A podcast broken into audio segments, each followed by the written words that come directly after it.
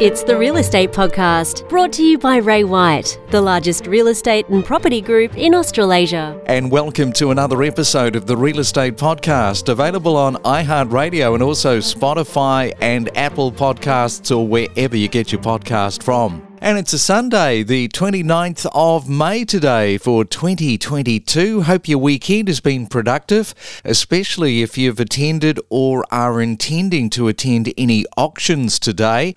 And because it's a Sunday, that means it's almost time to have a look at the week in review. But first, let's have a look at your weather around Australia. It's the Main Centre Forecast with propertybuyer.com.au. And let's go to Sydney, where it's expected to be a mainly fine Sunday and a high of 19 degrees. Melbourne, a little bit cloudy but dry, expect a high of 15 degrees. Brisbane, good morning to you, mainly fine, 23 is your forecast high. And in Perth today, for your Sunday, expect cloudy, dry conditions and a high of 18 degrees. Enjoy your morning coffee. It's your Real Estate Weekend Podcast in review. There are some smaller distilleries, there's some cafes and restaurants, so tell us a little bit about just some of that's going on. Yes, well, it really has changed so much, the Hunter Valley, over the last 20 years since we first moved here. It has been so exciting just to see the number of vineyards and distilleries, so the craft beer and gin distilleries that have been opening up in Pokolbin and Lovedale areas.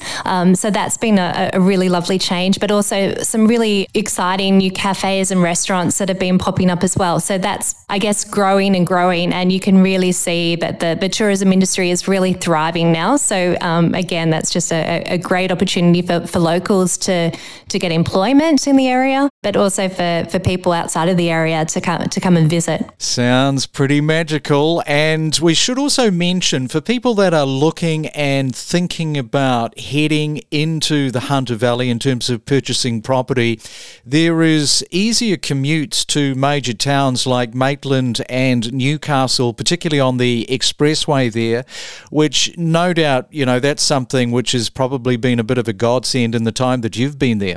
Oh, absolutely. Our children go to school in Maitland, so it's made a big difference from that perspective. But just being able to access the beautiful beaches and other attractions along the coast in Newcastle and further north, it's just really easy to get to those places and to explore out there on the weekend. It's an easy commute.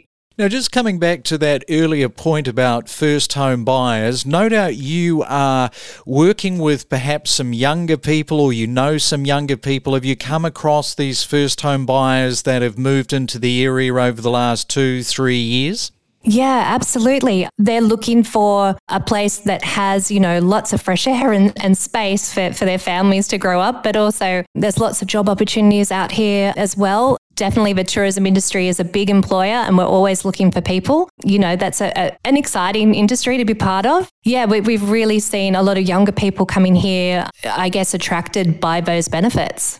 Hi, it's Amy. Every Sunday, we look back on the podcast interviews with the main talking points on the Real Estate Podcast. Similar shared equity schemes are already running in some states, like the Keystart program in Western Australia and Home Buyer Fund in Victoria.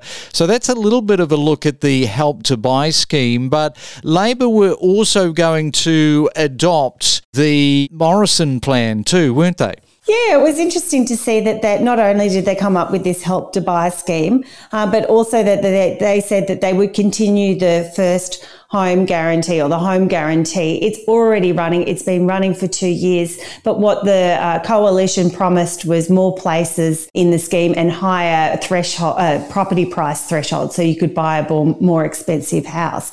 And what Labor came out and said in the campaign is that they would do that as well. So that means we would have 10,000 places in the Help to Buy scheme, but also another 50,000 places per financial year for the home guarantee scheme, where you can buy a property with as little as 5% deposit and not have to pay lender's mortgage insurance.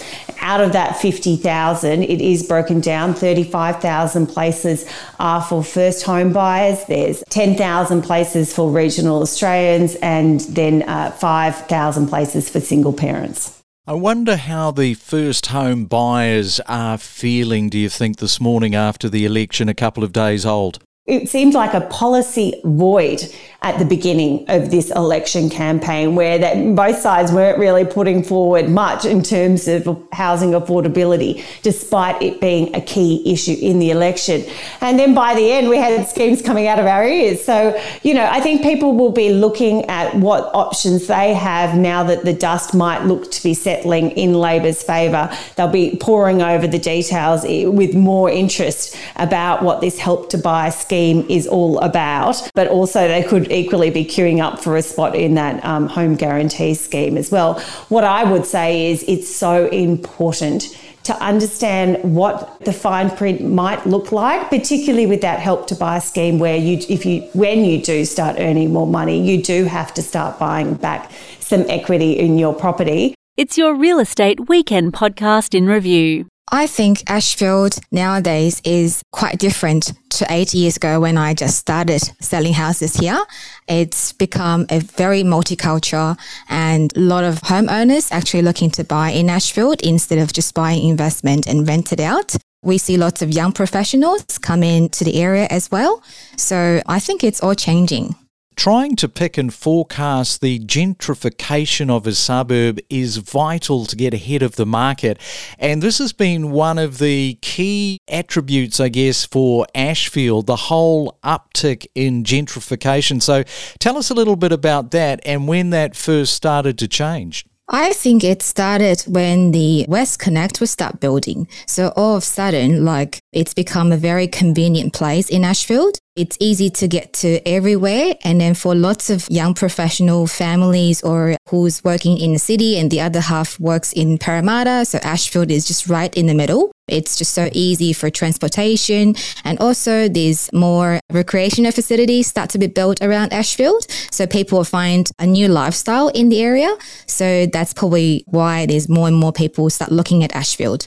Informing you on real estate. It's your Real Estate Weekend podcast in review. So tell us a little bit about this one because not very wide, I think 5 metres wide, 7 metres deep, a very small section size, 188 square metres of land. So tell us what happened because it was listed the other day and it did sell, didn't it? Yeah, absolutely. Look, you're right. It was listed and 48 hours later, we had the under offer sticker up. So it was a very quick turnaround, very, very small property. I think it had a 9-metre frontage, 188 square metres, as you said, and it was snapped up pretty quick. Yeah, $699,000 was the asking price, and I see that Footscray's median house price is $962 and a little bit of change. So obviously the purchaser did their sums and thought there was some value in this. That's right. Yeah, and look, location was everything here. It was in one of the better spots of Footscray. Amazing proximity to shops, to cafes, to restaurants. So it was a no-brainer for the buyer when he saw it. He actually is renting in a parallel street. He couldn't go past it.